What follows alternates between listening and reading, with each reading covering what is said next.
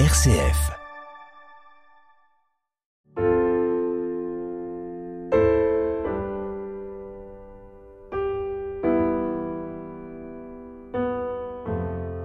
Vous avez dit Fragile, une émission présentée par Anne Carléo.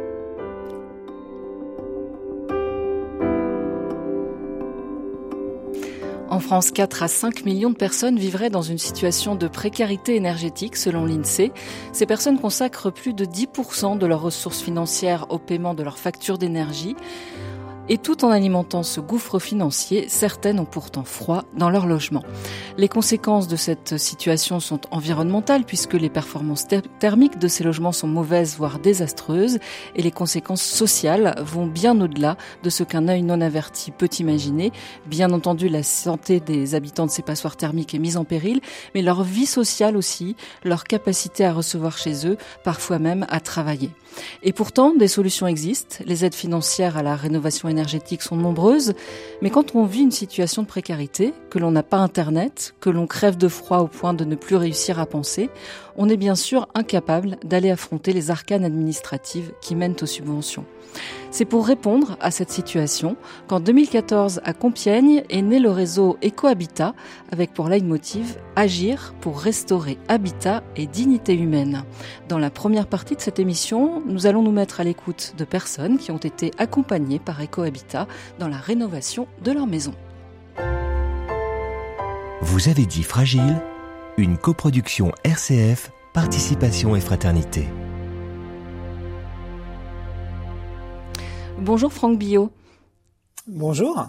Alors vous êtes le fondateur et le directeur du réseau EcoHabitat. Les plus fidèles auditeurs d'RCF doivent se dire que vous êtes désormais un habitué puisque mardi dernier à la même heure, vous étiez euh, l'invité de l'émission Commune Conversion. Alors merci de, de, revenir ce soir. On vous retrouve dans une petite demi-heure pour accueillir les appels des auditeurs et pour réagir peut-être euh, aussi aux personnes euh, qu'on va entendre dans la première partie. Et puis à vos côtés, comme toujours dans cette émission, Daniel Massiel. Bonsoir Daniel. Voilà, bonsoir à Anne, bonsoir Franck et bonsoir à tous les auditeurs. Alors je rappelle que vous êtes diacre du diocèse de Lille et que vous avez cofondé l'association Participation et Fraternité qui coproduit cette émission Vous avez dit fragile. Avant de vous retrouver tous les deux avec les auditeurs donc dans une petite demi-heure, on va maintenant partir pour Compiègne dans les locaux du Secours catholique à la rencontre de sept personnes. Il y a d'abord des personnes qui ont été accompagnées pour la, ré la rénovation de leur maison par le réseau Ecohabitat, Nadine et Jean-Pierre, Monsieur et Madame Hulot, retraités. Et puis Paul, retraité aussi, elle est également bénévole au Secours catholique. Alexandre, agriculteur, avec à ses côtés Claude, son oncle, et puis deux bénévoles qui ont accompagné ces personnes, Jacqueline et Pierre. Et Pierre est aussi le président du réseau Ecohabitat. C'est Paul qui s'exprime la première, répondant à la question Vous souvenez-vous de votre maison avant la rénovation? Bah oui, je m'en souviens. C'était une maison normale. Mais qui prenait l'air? Il y avait des infiltrations. Donc, ils m'ont changé les portes, les fenêtres, et puis ça a été comme il faut. Et avant, quand elle prenait l'air, comme vous disiez, euh, bah, quelles conséquences ça avait pour vous dans votre vie euh, quotidienne? Pas forcément, puisque j'y étais habituée. Alors, je m'en accommodais. Ouais, mais quand même, c'est pas agréable d'avoir froid. Ah non, c'est pas agréable d'avoir froid, mais maintenant, je suis au chaud, c'est mieux. Et à l'époque, vous faisiez comment pour euh, faire face au froid?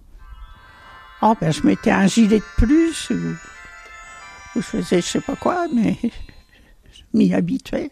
On était habitué au froid. Mais j'ai l'impression que pour vous, c'était pas très grave d'avoir froid, en fait. Non, je suis pas frileuse, déjà. Alors, c'est déjà bien. Mais quand même, maintenant, on apprécie. Hein. Déjà, quand on rentre du dehors et qu'on rentre à l'intérieur, qu'on sent la chaleur, vous arrivez, c'est tout de même bien. Nadine et Jean-Pierre, vous, votre maison d'avant, elle était comment, Nadine? Oh, Elle était dans un drôle d'état. Hein. Oh là là, elle était vraiment délabrée. Hein. Oh, on a la refaire, hein. la retaper, quoi, neuf. Hein. On pouvait plus vivre comme ça. Hein. C'était pas vivable. On habite là-dedans pendant 30 ans. Et maintenant, quand il nous a fait l'installation, toujours impeccable. Maintenant, on a une belle maison. Hein. Quand vous dites c'était pas vivable, qu'est-ce que ça veut dire en fait? Euh, On avait des rats, hein. des souris, euh, tout ça. Hein. Puis c'était trop humide, quoi. Humide et froid, donc. Euh, humide et froid, voilà, c'est ça. Alors, est-ce que vous étiez comme Paul finalement à dire, ben, c'est aller comme ça notre maison, donc on met un gilet de plus, ou est-ce que vous aviez conscience que ben, il faisait froid et que peut-être ça pourrait être autrement? Moi, je m'en foutais aussi d'avoir froid. Moi, j'aime pas la chaleur, alors pas tellement. non. Moi, ça m'a déjà arrivé de mettre une canadienne à la maison hein, pour empêcher le froid. On est quand même bien maintenant. C'est mieux, quoi. Mais j'ai l'impression que c'est presque comme si vous découvriez maintenant qu'en fait ça peut être mieux, quoi. Avant, vous vous rendiez, vous aviez pas trop idée que ça pouvait être autrement. Bah, si, euh, j'ai envie de dire que ça soit autrement, quoi. Que ça soit refait, tout ça. C'est ça que je voulais, moi. Alors, comme ça a été refait, mais on était content après. hein. Alexandre, vous, votre maison d'avant, elle était comme ceux qui décrivent C'était comment? Euh, non, c'était habitable. Mais bon, euh, on a fait une, euh, un diagnostic thermique et on s'est rendu compte que bah, chauffer la cour plutôt que la maison. Et je me dis, bon, il y a certainement quelque chose à faire. euh. alors, on a fait diagnostic caméra thermique. Après, on a dit, ah ben, il faudrait isoler les murs, changer les fenêtres chose qu'on a fait et puis bah maintenant euh, c'est idéal. Mais finalement, vous n'aviez pas forcément la sensation de froid avant d'en prendre conscience via le diagnostic euh, thermique? Euh, non. Mais bon, c'était chauffage électrique alors bon bah ça Ah oui, vous, c'était la facture qui était salée? Ouais. Donc ça, c'était un souci pour vous que vous vous étiez euh, formulé? Oui. Et justement, comment euh, est venue alors l'idée de faire ce diagnostic thermique? Ah ben c'est par Franck euh, Donc Franck, c'est le fondateur du réseau EcoHabitat. oui.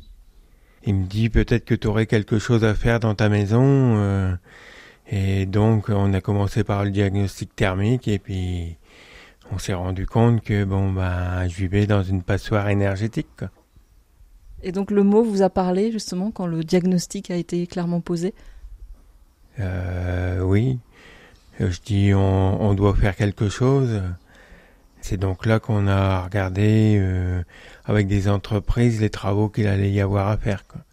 Pour vous, euh, Paul, comment c'est arrivé cette rénovation? Vous- Au début, j'ai l'impression que vous n'aviez pas idée que ça pourrait être fait. Ou alors, est-ce que vous aviez déjà essayé de faire une rénovation avant? Non, non. Et alors, qu'est-ce qui s'est passé? On vous a fait la proposition? Oui, on m'a fait la proposition et puis je l'ai acceptée. Et elle est venue comment, cette proposition? Je sais plus, mais je sais que j'ai fait. euh, je pourrais pas vous dire. Mais peut-être qu'on va demander à votre voisine, qui est euh, Jacqueline, qui vous a accompagné. Jacqueline, comment ça s'est enclenché avec Paul? En fait, Paul euh, m'aidait déjà un petit peu, enfin, il était bénévole secours catholique, et, lorsque, et me citait des cas tels euh, Madame, Monsieur et Madame Hulot, des gens qui avaient vraiment été en difficulté. Donc, Paul connaissait le principe hein, du réseau Ecohabitat. D'ailleurs, tu venais souvent au réseau Ecohabitat avec moi.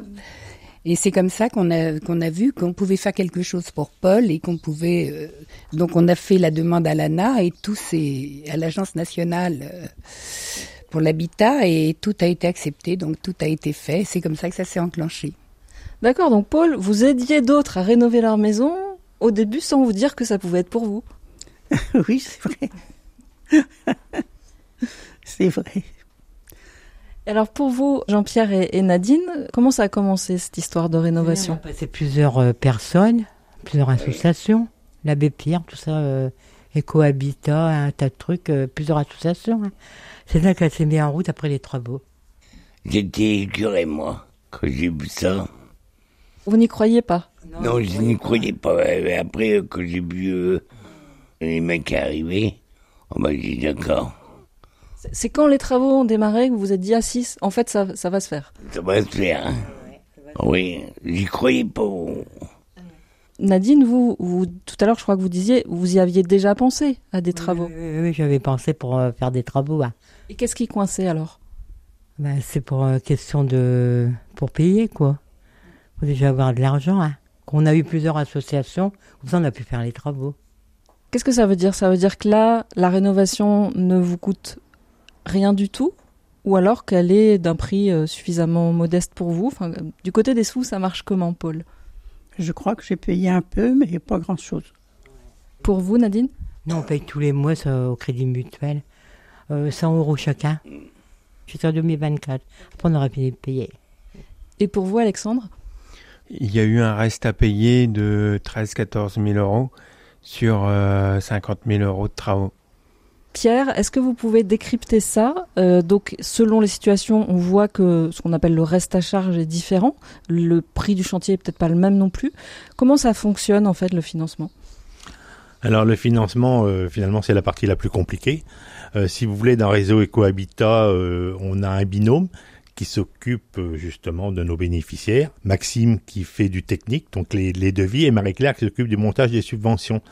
Le montage des dossiers, euh, ça demande euh, beaucoup de temps parce que d'avoir des subventions, euh, c'est pas toujours facile.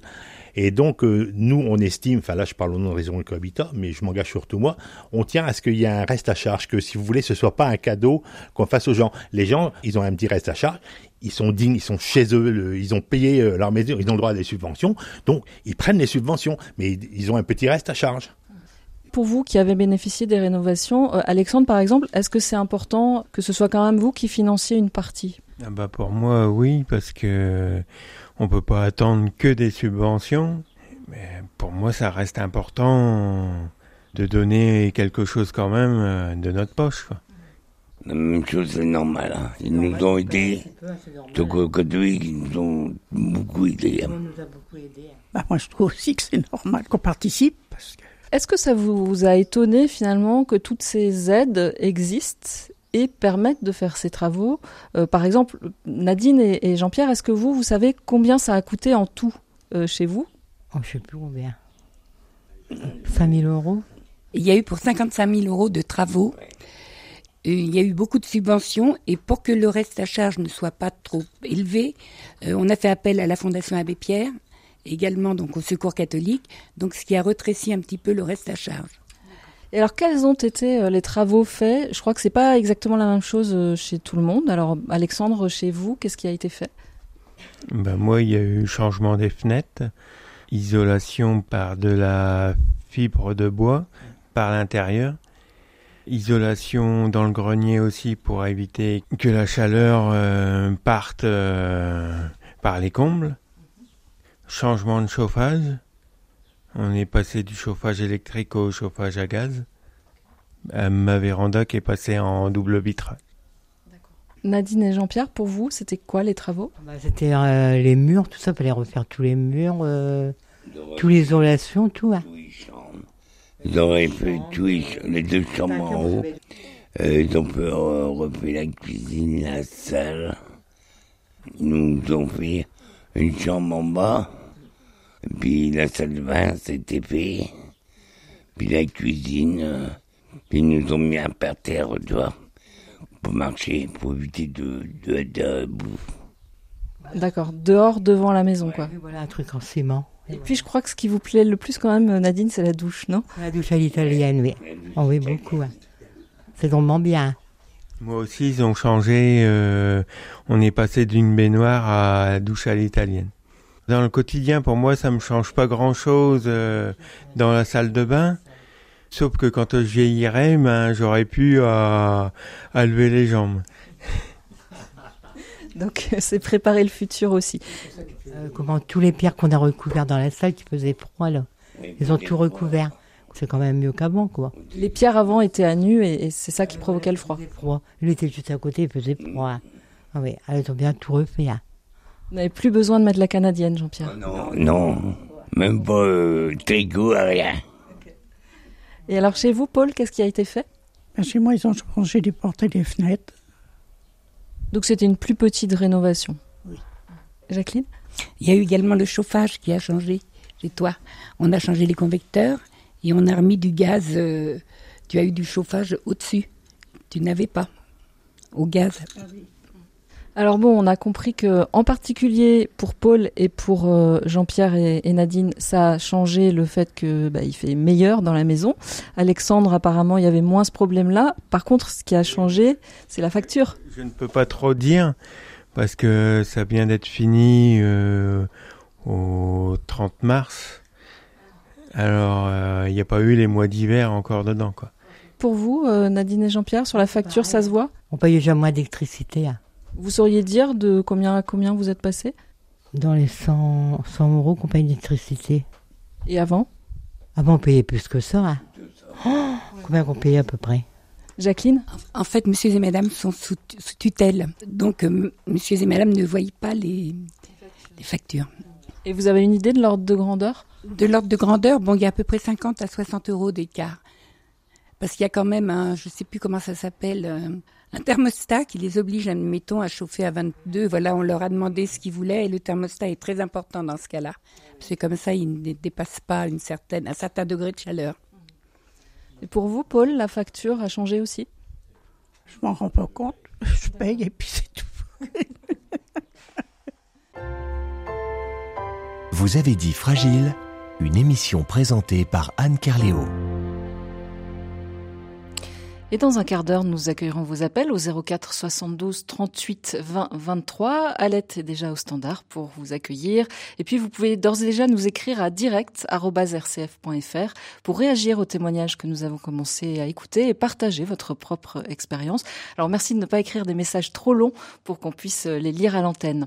Pour l'instant, on retourne à Compiègne, toujours avec Nadine et Jean-Pierre, Alexandre et son oncle Claude, Paul et les deux bénévoles qui les accompagnent, Jacqueline et Pierre.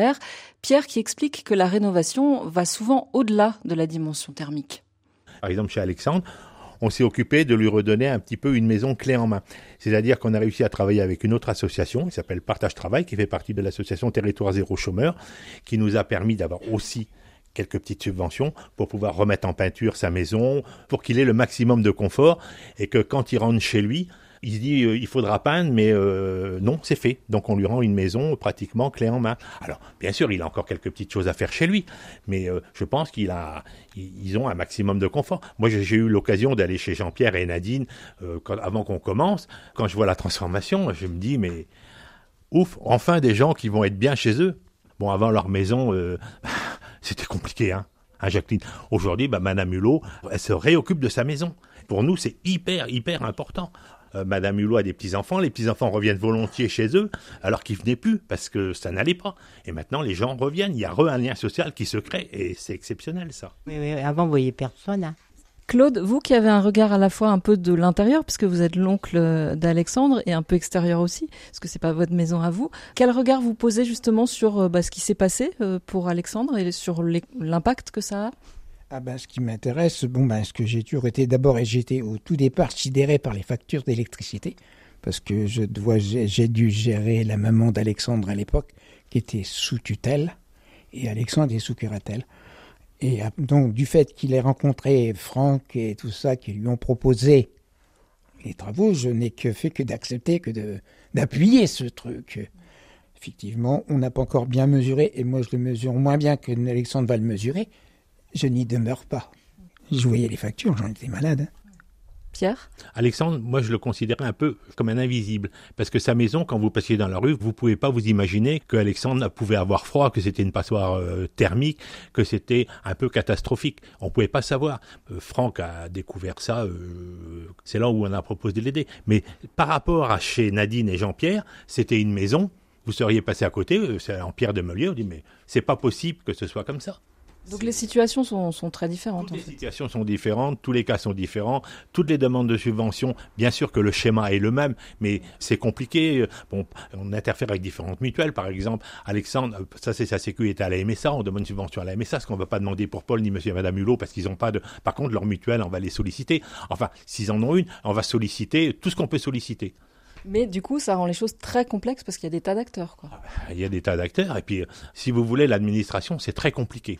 Et c'est pour ça que la plupart du temps, nos bénéficiaires avaient démissionné, parce que on, sait tout et on sait rien, euh, on nous envoie d'un service à l'autre, on nous envoie d'un endroit à l'autre, vous n'avez pas le droit assis dans l'autre. Euh, la plupart du temps, l'informatique, vous ne pouvez pas vous en servir, et puis quand vous savez vous en servir, ben, il faut passer d'un service à l'autre, c'est hyper compliqué. Quand vous n'êtes pas équipé chez vous, vous n'avez pas Internet, euh, vous avez un mauvais portable, c'est impossible, c'est impossible. Alors il y a un moment, bah, vous dites, je fais pas de travaux parce que je comprends rien. La plupart des gens que je rencontre personnellement ne sont pas au courant qu'ils peuvent bénéficier de certaines subventions, ce qui est énorme. Donc quand on leur dit, pour eux, c'est pas possible. Je vois le cas de Monsieur et Madame Hulot. Pendant trois ans, j'ai été avec eux, j'ai discuté avec eux, ils n'y croyaient pas. Et lorsque c'est arrivé, jusqu'au aux enfants qui se sont tous mis d'accord pour repeindre l'intérieur. Donc tous les travaux ont été faits. Ils sont venus exprès repeindre pour que les parents puissent revenir euh, en deux jours. Ils ont tout refait et je trouve ça extraordinaire. Oui, sur la peinture, mes deux fils, ils ont fait la peinture avec des copains. Oh, ils ont drôlement bien fait tout. Hein. Claude. Du fait que les enfants, les petits-enfants reviennent vers eux, les bras ouverts pour faire des travaux, c'est un retour de chaleur humaine, un retour de, qui apparemment avait l'air de se distendre, si je vous comprends bien, avant les travaux, que là, ça, ça a regroupé, il y a eu un regroupement familial et affectif. Et l'affectif, pour moi, c'est quelque chose qui est inestimable. On a aussi des bénéficiaires qui ont retrouvé du travail parce qu'on a amélioré leurs conditions de vie. On a une dame qui, qui était assistante maternelle qui n'avait plus de boulot parce qu'il n'y avait plus d'eau chaude chez elle, il n'y avait, il y avait plus rien. Réseau Ecohabitat a fait des travaux chez elle et aujourd'hui elle regarde des enfants, elle a retrouvé un travail, elle a retrouvé une dignité et comme disait Claude, ça n'a pas de prix. Quand les travaux sont, ont commencé à se mettre en place, est-ce que vous avez eu votre mot à dire Enfin, est-ce que vous avez participé pour choisir certaines choses, par exemple, Paul? Non, non, ils ont fait comme ils ont voulu. Et ça vous a convenu? Ça m'a convenu. L'instant que c'était fait.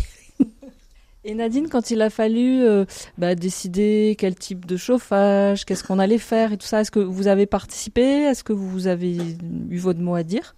J'ai dit que c'était mieux pour nous, euh, les radiateurs, que de que faire du bois. C'était mieux. Hein. Mais je crois que vous étiez un peu traumatisé par le bois aussi. Ah oui, un peu, oui. Parce que mon mari ne pouvait plus faire. Euh, il fallait faire entrer du bois, tout ça. C'était un peu dur, quoi. Ça faisait de la fumée, c'est pour ça les postes. Et puis ça a failli brûler, non Vous m'avez dit. Oui, trois fois. On a eu trois fois le feu. Hein. Alexandre, vous, vous avez participé à certains choix dans la rénovation?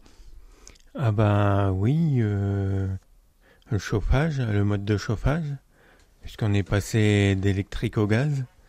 Sur euh, les fenêtres, euh, non, j'ai pas eu trop le choix. Parce que j'aurais préféré du PVC, mais c'est l'architecte des bâtiments de France, vu qu'on est dans un site classé, euh, qui n'a pas voulu de PVC. Alors du coup, bon, on est parti au bois et puis finalement, ça donne pas si mal que ça. Euh, et sur le mode de chauffage, il y avait différentes propositions? J'étais électrique, je trouvais que euh, je payais trop cher. et normalement, au gaz, je devrais payer moins cher. Mais vous, avez, vous aviez aussi le choix avec du bois, par exemple, ou d'autres choses Ou c'était ça la proposition, quoi? Non, c'était ça la proposition. Alexandre a aussi, enfin tout le monde a aussi choisi parce qu'on faisait une réunion de chantier toutes les semaines chez Alexandre avec Alexandre, Claude, le bénévole, votre serviteur, et puis le, chef de chantier. Et donc, euh, je, il y avait, je faisais un rapport toutes les semaines euh, en disant ce que Alexandre m'avait dit, ce qui allait, ce qui n'allait pas, et c'était rectifié. Je pense que Alexandre, il, a acquiescé toutes les décisions, toutes les décisions de chantier parce que ça convenait. Et en plus, ce qu'il vous a pas dit, c'est que le chauffage au gaz, il avait devant sa porte, il y avait le gaz, euh, le gaz de ville qui passait. Donc, euh, il n'y avait pas de tranchée, il y avait pratiquement pas de frais à faire. Et donc, euh, quand Maxime a étudié, c'était la solution la plus intéressante, c'était le gaz. Vous n'avez plus froid, vous avez ou vous allez avoir des factures d'électricité, d'énergie plus faibles. Est-ce que vous avez aussi conscience que ces rénovations-là de vos trois maisons, c'est quelque chose d'écologique et que du coup c'est bon pour la planète et donc c'est bon pour nous, euh, vous et moi. Est-ce que c'est, vous avez conscience, Paul, de ça? Bien sûr.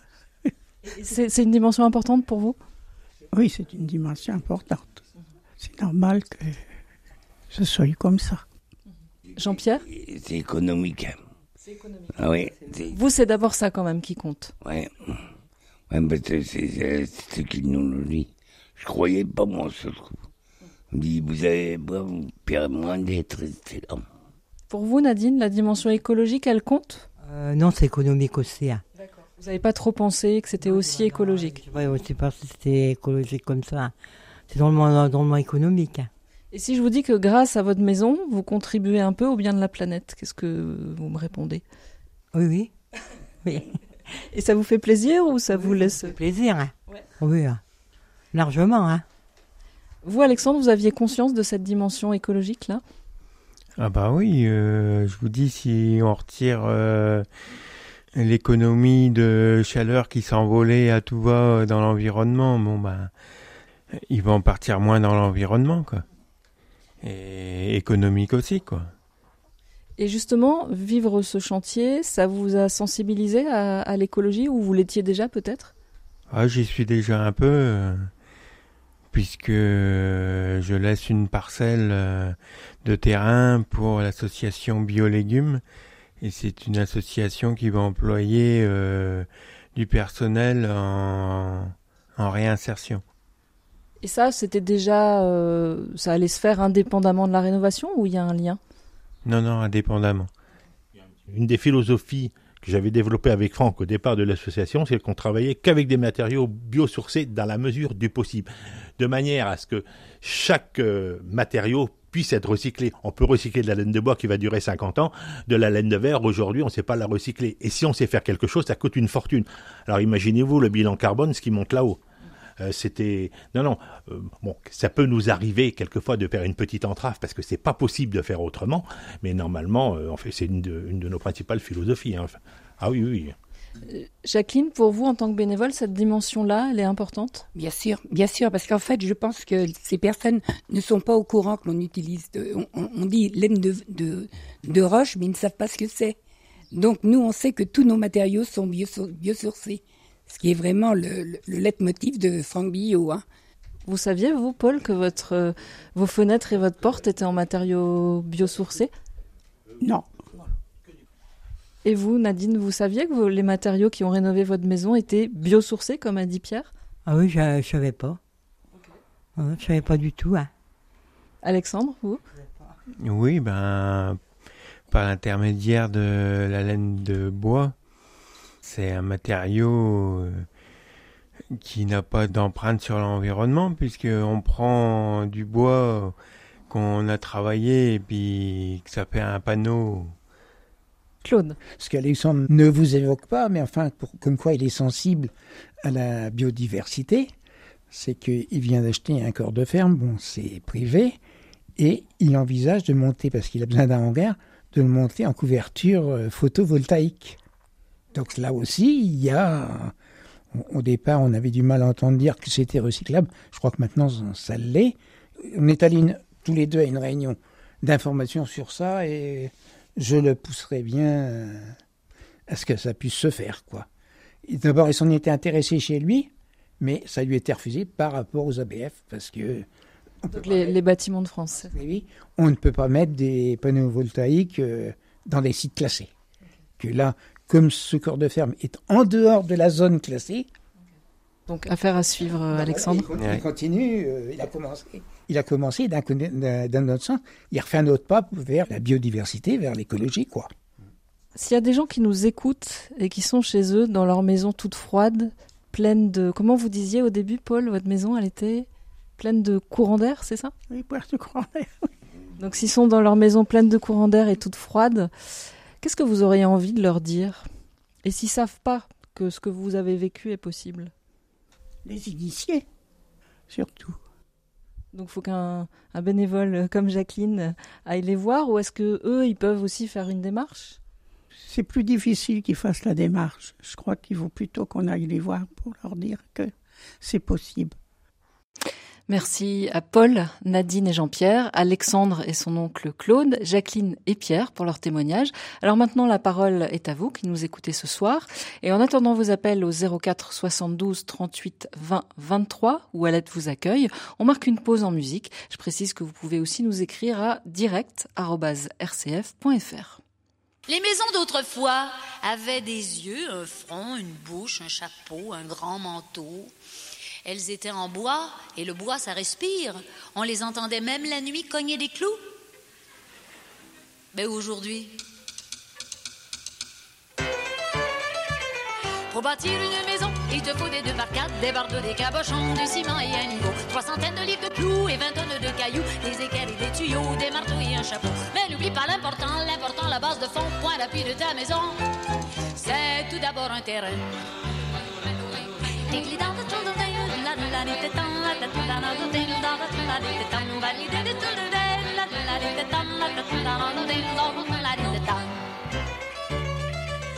Pour arriver au pignon, il te faut d'abord la cave, un solage et un plancher, et un mur de chaque côté, des fenêtres et des portes, des lucarnes et des poutres, un escalier au plafond et de la clarté pour monter. Mais n'oublie pas l'important, l'important là-bas base de fond, point d'appui de ta maison, c'est d'abord un charpentier.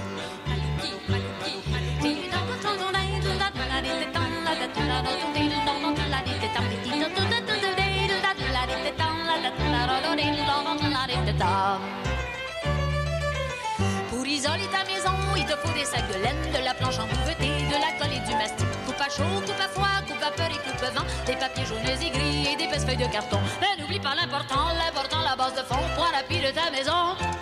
C'est d'abord un sac d'écume à l'eau.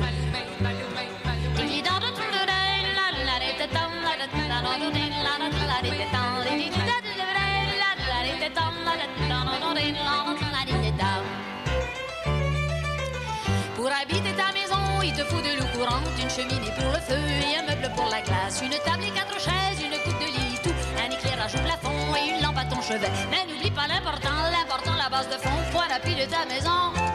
C'est une femme dedans, maloudam, maloudam, maloudam,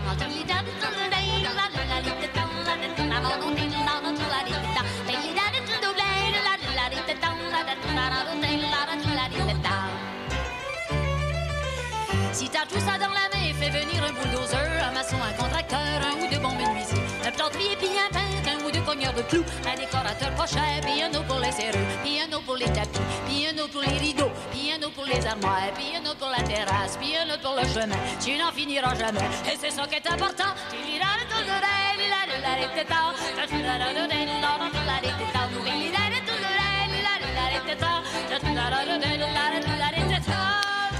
Pour bâtir une maison, la malice de Félix Leclerc et la voix de Monique Lérac. Pour intervenir à l'antenne, appelez le 04 72 38 20 23.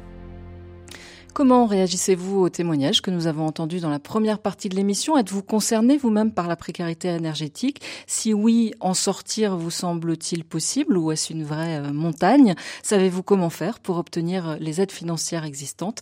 Appelez-nous pour prendre la parole à votre tour ou écrivez-nous à direct.rcf.fr. Et à mes côtés pour accueillir vos appels, Daniel Massiel de Participation et Fraternité et Franck Billot, directeur fondateur du réseau Ecohabitat, qui a accompagné donc Paul, Alexandre, Nadine et Jean-Pierre dans la rénovation de leur maison.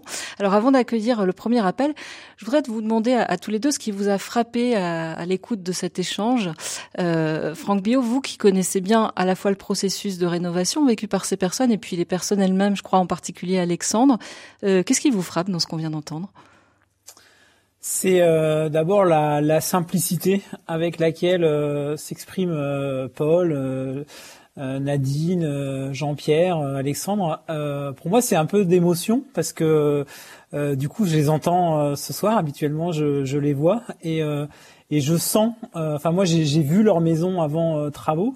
Et, je sens en fait, en tout cas dans la voix, dans leur témoignage, quelque chose de, de beau, enfin de digne, de simple, qui fait que euh, ben, je me dis bien vivre chez soi redonne la, la, dignité à ces, à ces personnes. Donc j'ai beaucoup, ouais, beaucoup d'émotions ce soir à les entendre. Daniel Massiel, vous, vous les connaissez moins bien que Franck Billon, mais vous avez préparé l'émission avec eux. Qu'est-ce qui vous frappe dans ce qu'ils nous ont dit? Ben, Je suis touché de les entendre parce qu'effectivement, on a préparé ensemble et puis, puis je les remercie parce que c'est pas si évident de, de livrer ainsi des choses de sa vie et, des choses qui, pour certaines, euh, ne sont pas simples. Euh, comment ce qui, ce qui me frappe quand même, c'est le fait que euh, vivaient dans des conditions difficiles avec du froid et que finalement ça leur paraissait assez normal. Alors bien sûr on rajoute euh, une laine, on, le vit parce qu'on a toujours vécu comme cela et, en fait euh, c'est aussi cet écart entre toutes les possibilités qui existent et puis le fait que beaucoup de personnes n'y ont pas recours par ignorance ou parce qu'elles n'osent pas. Donc voilà, je trouve que, en tout cas, merci à eux de s'être ainsi livrés. Alors, on a, bah, il y, a, y, a, ce que fait le réseau euh, Ecohabitat euh, dans la région euh, de. En fait, ça se fait surtout en Picardie, Franck, mais dans tous les Hauts-de-France maintenant, c'est ça?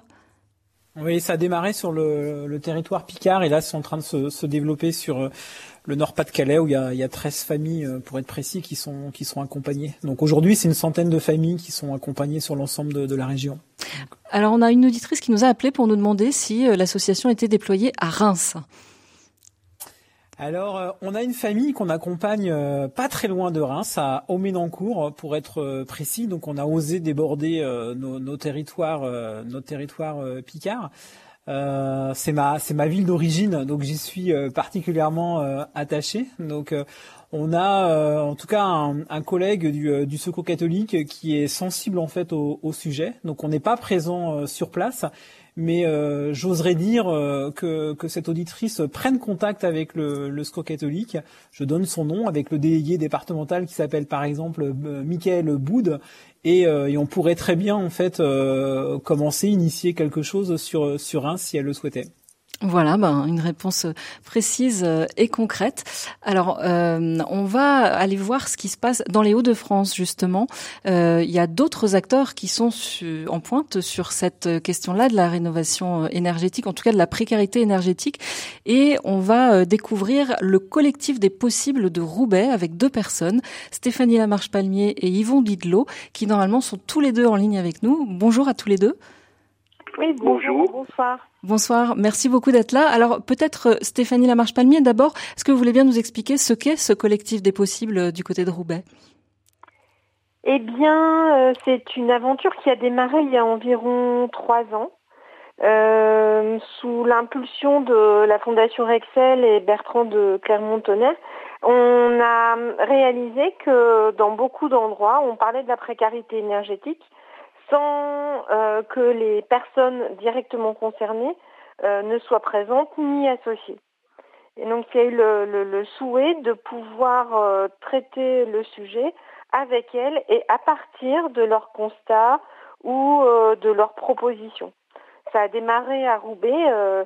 je, je m'en souviens assez bien puisqu'à l'époque RCF était aussi venu faire une émission dans le cadre d'une exposition qui s'appelait Habitarium à la condition publique.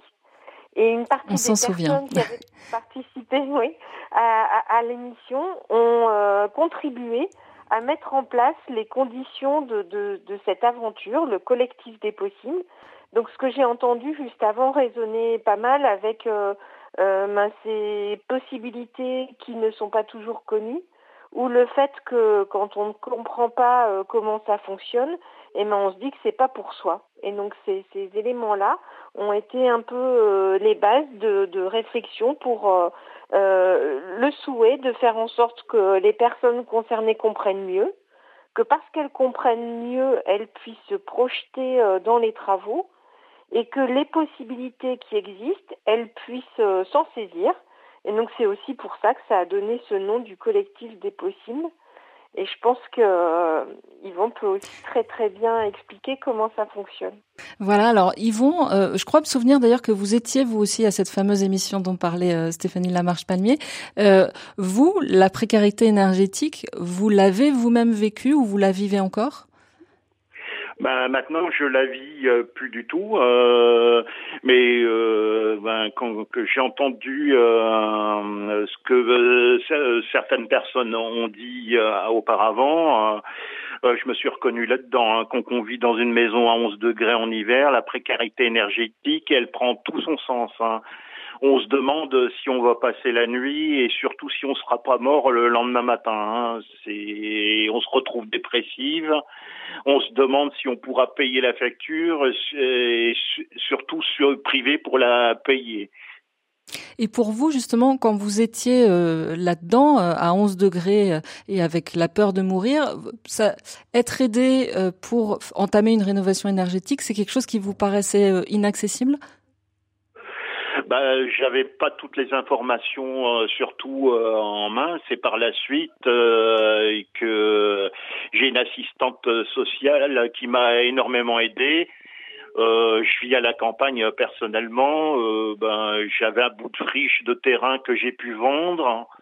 Et avec ça, avec l'argent, j'ai pu me construire une nouvelle maison. Hein. Je, je, me suis fait aider aussi par une, euh, une association qui s'appelait à l'époque à tout logement qui n'existe plus. Une personne, elle m'a aidé à faire les papiers et, euh, et cette personne a surtout euh, surveillé les travaux, que je me fasse pas arnaquer parce que c'était ma grande peur. Quoi. Maintenant, j'ai une maison digne de ce nom. Ben, merci beaucoup Yvon et, Stéphanie de nous avoir appelés ce soir pour témoigner de ce qui se passe du côté de Roubaix. Euh, on vous souhaite euh, bah, de, de, continuer dans ce collectif des possibles avec ce souci vraiment de s'appuyer dans tout ce travail sur la parole de ceux qui la connaissent de l'intérieur, euh, cette précarité énergétique euh, dont on parle ce soir. On repart au standard, on va accueillir cette fois Corinne. Alors décidément ce soir on est beaucoup dans les Hauts-de-France puisque Corinne qui est une habituée de, de RCF nous appelle depuis Douai. Bonsoir Corinne. Euh, ben voilà, je te le parce que bon, j'ai écouté toutes les. Il y a eu trois émissions en fait avec euh, EcoHabitat, une émission ce matin avec Melchior et puis les deux l'émission euh, de mardi dernier et d'aujourd'hui. Et je trouve que c'est c'est vraiment important de travailler sur l'habitat et, et, sur euh, l'écologie en même temps. Donc moi, j'entre dans tout à fait dans le cadre de, de ben, des projets de, ben, de, ce que vous proposez. Et, et ma question, c'était aussi euh, comment les personnes qui ont qui ont eu cette rénovation euh, euh, vivent le fait d'avoir euh, tant de personnes venir chez elles et c'était pas trop intrusif, quoi, que, que le petit univers, bien sûr, qui était froid, mais qui était un petit peu. Bon, moi, c'est ma moi, c'est ma, ma, peur, en fait, hein, de, d'être trop intrusif et que d'être bousculé dans une. un, de personnes qui, qui transforment la ligne est pas très bonne, Corinne, mais en tout cas, je, merci beaucoup parce que je crois qu'on a, on a bien compris euh, euh, le sens de votre appel. Est-ce que finalement, vaut pas mieux rester dans sa maison froide, ou, mais au moins on est chez soi, que d'avoir une intrusion pour les travaux? Franck Billot, comment s'est vécu cette dimension-là? Alors c'est une vraie problématique euh, que rencontrent euh, et les bénévoles qui euh, qui sont amenés à proposer aux personnes qu'ils rencontrent, qu'ils connaissent, qui sont en situation de précarité énergétique. Et c'est une vraie difficulté également en effet pour les, personnes qui vivent ces situations de précarité. On l'a pas entendu dans dans, dans, dans, la, dans la bouche de, de Paul, d'Alexandre, Nadine et, Jean-Pierre, mais il y a souvent des gens qui disent j'ai honte, j'ai honte de mon logement. Donc j'ai honte de faire rentrer euh, chez moi euh, des gens, j'ai honte de montrer euh, ma chambre, mon salon, mes sanitaires qui peuvent être pourris d'humidité, dont le logement parfois ne sent pas toujours très bon à cause de cette de ces de ces champignons, de cette euh, de ces euh, de cette humidité. Et, euh, et il faut en fait en effet un, un certain temps et, et, la confiance bah, du bénévole, en l'occurrence les bénévoles du Secours catholique qui accompagnent pour pouvoir se dire mais on peut dépasser ça. Donc ça va être long en effet. il va falloir faire venir des entreprises, il va falloir parfois ouais, voilà ouvrir sa porte et, et, et montrer son, son, son chez soi et, euh, et d'où l'importance d'être euh, d'être accompagné pour pouvoir dépasser euh, cette cette gêne euh, qui est qui est en effet bien réel. Surtout, euh, on l'a pas dit, mais on s'adresse, en tout cas pour pour notre structure, à des propriétaires occupants. Et, et, et aujourd'hui, en fait, le fait de se dire je suis propriétaire et je suis en difficulté financière et mon logement, en fait, euh, je suis pas bien dedans, il est il est il est délabré. Euh, rend en fait euh, les personnes euh, beaucoup plus beaucoup plus sensibles, beaucoup plus en difficulté pour exprimer cela. Oui. Vous avez dit fragile, une coproduction RCF, participation et fraternité. Et vous continuez de nous appeler au 04 72 38 20 23 où l'aide vous attend et de nous écrire également à direct.rcf.fr. C'est ce que Thibaut a fait. Il nous dit, vivant depuis très longtemps avec l'équivalent du RSA, il ne m'est même pas possible d'envisager le reste à charge d'une rénovation énergétique. Isolation, toit, mur, changement des menuiseries extérieures, simple vitrage, chauffage fioul. Et il ajoute, n'est-il pas normal de vivre avec l'hiver, à condition de n'être pas dans un contexte d'humidité? Dans nos montagnes, c'était traditionnel. Certains vêtements en laine permettent véritablement de ne pas avoir froid, même en ne chauffant qu'une petite partie de la maison et jamais à plus de 13 degrés, la chambre 7 degrés au mieux. Alors, euh, ça rejoint un peu ce que Paul disait dans, son intervention en disant, ben moi, je, quand j'avais froid, je mettais un pull et ça avait l'air tout simple. Euh, Daniel Massiel, comment on, peut accueillir ce, le témoignage de Thibault où on sent qu'il y a à la fois, bah, toute façon, j'ai même pas de quoi payer le reste à charge, et puis en même temps, est-ce qu'avoir froid l'hiver, c'est pas normal? Alors, avoir froid l'hiver, c'est pas normal. Et, je pense que la, situation se complique, par exemple, quand il y a des enfants. Euh, moi, j'ai le souvenir de, parents qui disaient, ben nous, on se prive de manger euh, parce que euh, c'est soit manger, soit se chauffer. Et, parfois, on se prive de manger nous-mêmes pour pouvoir chauffer pour nos enfants. Et, et je crois que à ce niveau-là, il y a ce qu'on accepte pour soi-même. Et on l'a entendu, Paul, Nadine, manifestement sont endurantes et, acceptent pour elles-mêmes. Mais c'est beaucoup plus difficile, par exemple, d'accepter pour d'autres, pour, pour, pour, les enfants ou autres. Et puis, il y a un autre élément qui intervient, c'est que euh, il y, a, la question du froid, il y a la question de l'humidité dont on parlait, de, champignons qui peuvent euh, progressivement euh, venir sur, sur les murs ou autres et qui provoquent des maladies. Et, on sait aussi que ces éléments-là, eh bien, finalement, au bout d'un moment, nous dépassent et que peut-être que ces maladies-là vont, vont générer d'autres difficultés encore. Et, donc, je crois que cette question de la, rénovation énergétique, il est important de, rejoindre les uns et les autres euh, qui, seraient dans ces situations, et puis vraiment euh, de leur permettre euh, d'avoir des conditions de vie euh, dignes. Et, je voudrais aussi rebondir sur ce que Franck disait tout à l'heure, la question de la confiance. C'est comment on crée cette confiance qui permet euh, aux uns et aux autres d'entrer en relation et puis d'aller au bout de ces projets parce que ce sont des projets de longue haleine et euh, plein de choses sont en jeu. On parlait de la honte, on parlait du, du, fait de ne pas oser. Et donc je crois que c'est quelque chose d'assez central et on l'a entendu dans le témoignage de, de, des amis euh, du collectif des possibles. Il y a tout ce travail pour permettre cette confiance. Alors Thibault, il termine son message en disant Existe-t-il toutefois des associations comparables à Ecohabitat dans d'autres régions de France? Je ne sais pas dans quelle région il est lui-même, mais Franck Bio, qu'est-ce qu'on peut répondre euh, là-dessus? Alors, il, existe d'autres d'autres associations, d'autres structures, euh, euh, des structures caritatives. Il en existe aussi. Euh, de fait, euh, il semblerait qu'on est un petit peu, euh, un petit peu pionnier sur la manière de faire, de construire des réseaux d'acteurs pour pouvoir faire un accompagnement de, de, de A à Z. pour autant, des bouts de solutions, il en existe, il en existe partout, et j'aime bien donner au moins un conseil, c'est de retenir l'ADIL, l'agence départementale d'information sur le logement, qui connaît en fait par département l'ensemble des, acteurs d'un territoire pour pouvoir aller chercher euh, ces, euh, aides financières notamment. Donc, euh, oui, on n'est pas les seuls. Mais en même temps, cette question de la confiance que vous soulignez tous les deux et que Paul disait ça tout à la fin, il disait ben les gens, ils auront peut-être du mal à faire la démarche. Vaut mieux que les bénévoles, enfin, vaut mieux que quelqu'un aille à leur rencontre. Euh, mais si des personnes nous écoutent et que personne n'est allé à leur rencontre pour l'instant, Daniel Massiel, qu'est-ce qu'on peut leur dire en fait? Et que, que justement, il n'y a pas Enfin, il y, a une difficulté, comme le soulignait Paul, à, faire la démarche soi-même. Effectivement, mais euh, l'idée de se rapprocher d'une association, l'idée de, se rapprocher parfois de son CCAS, donc euh, Centre communal d'action sociale, les liens vont, euh, être faits. je pense que ça, c'est important de ne pas rester avec ces, difficultés-là.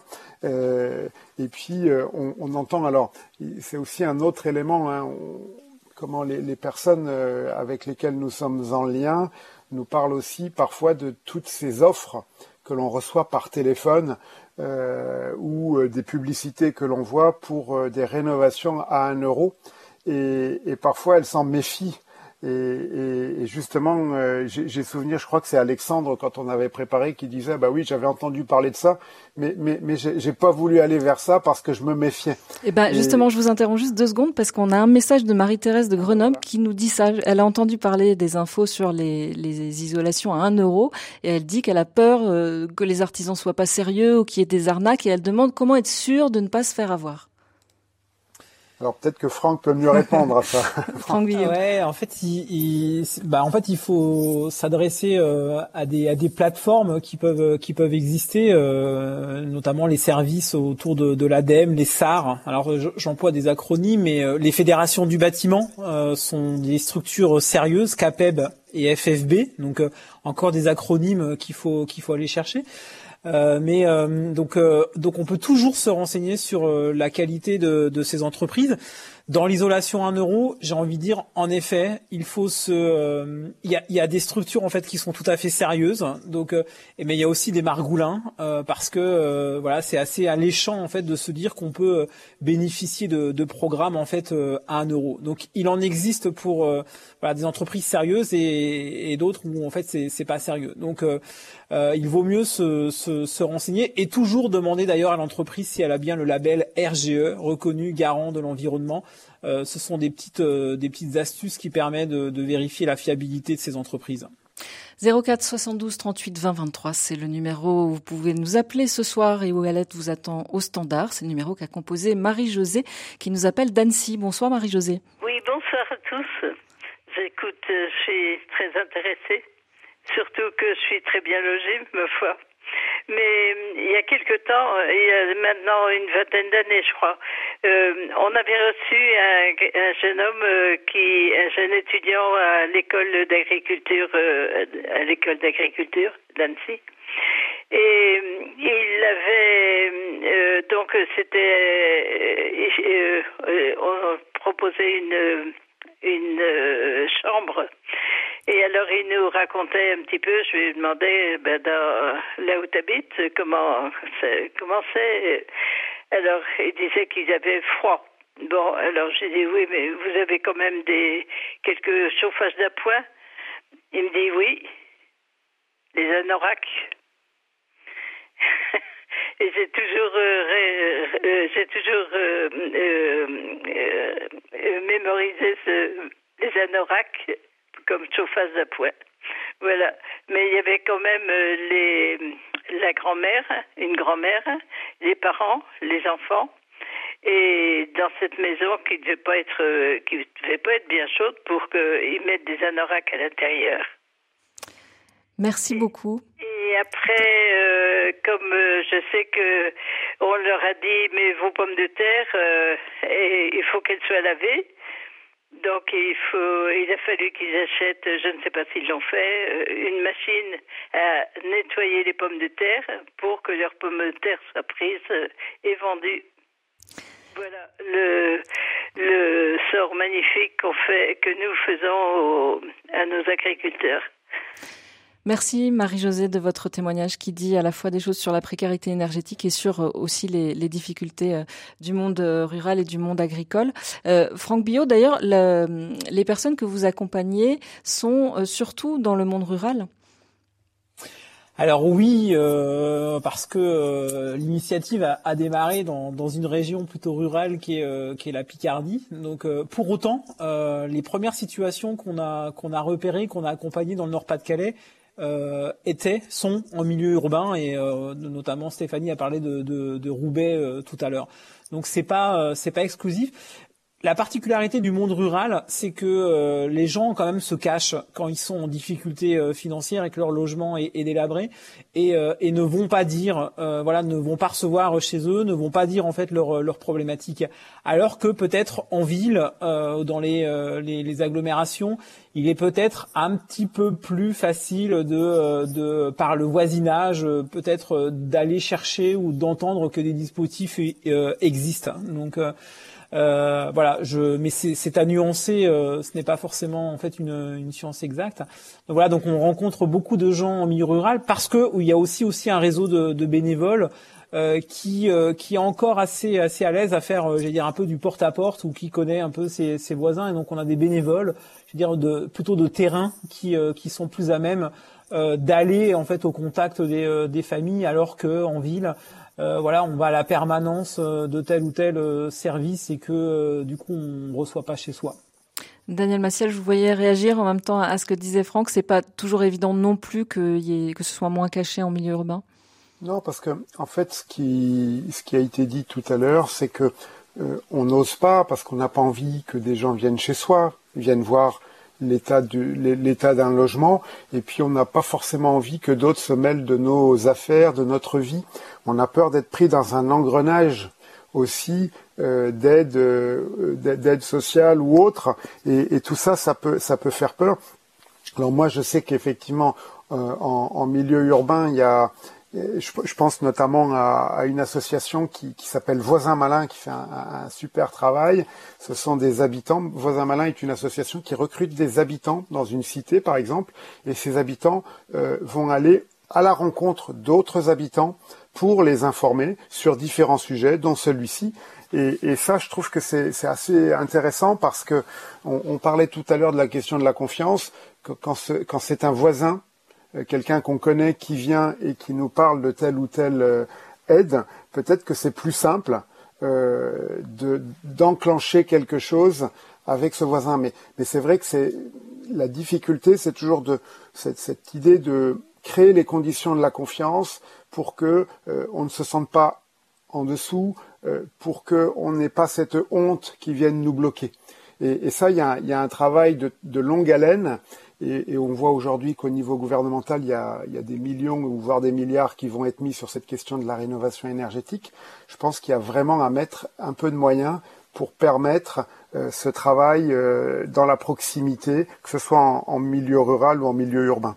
Mais ce qu'on peut peut-être dire aussi ce soir, c'est que la honte, elle doit peut-être pas être du côté de ceux dont la maison euh, est une passoire énergétique, mais de notre côté à nous tous, cette société qui euh, n'arrive pas à faire autrement que euh, de laisser exister ces passoires énergétiques.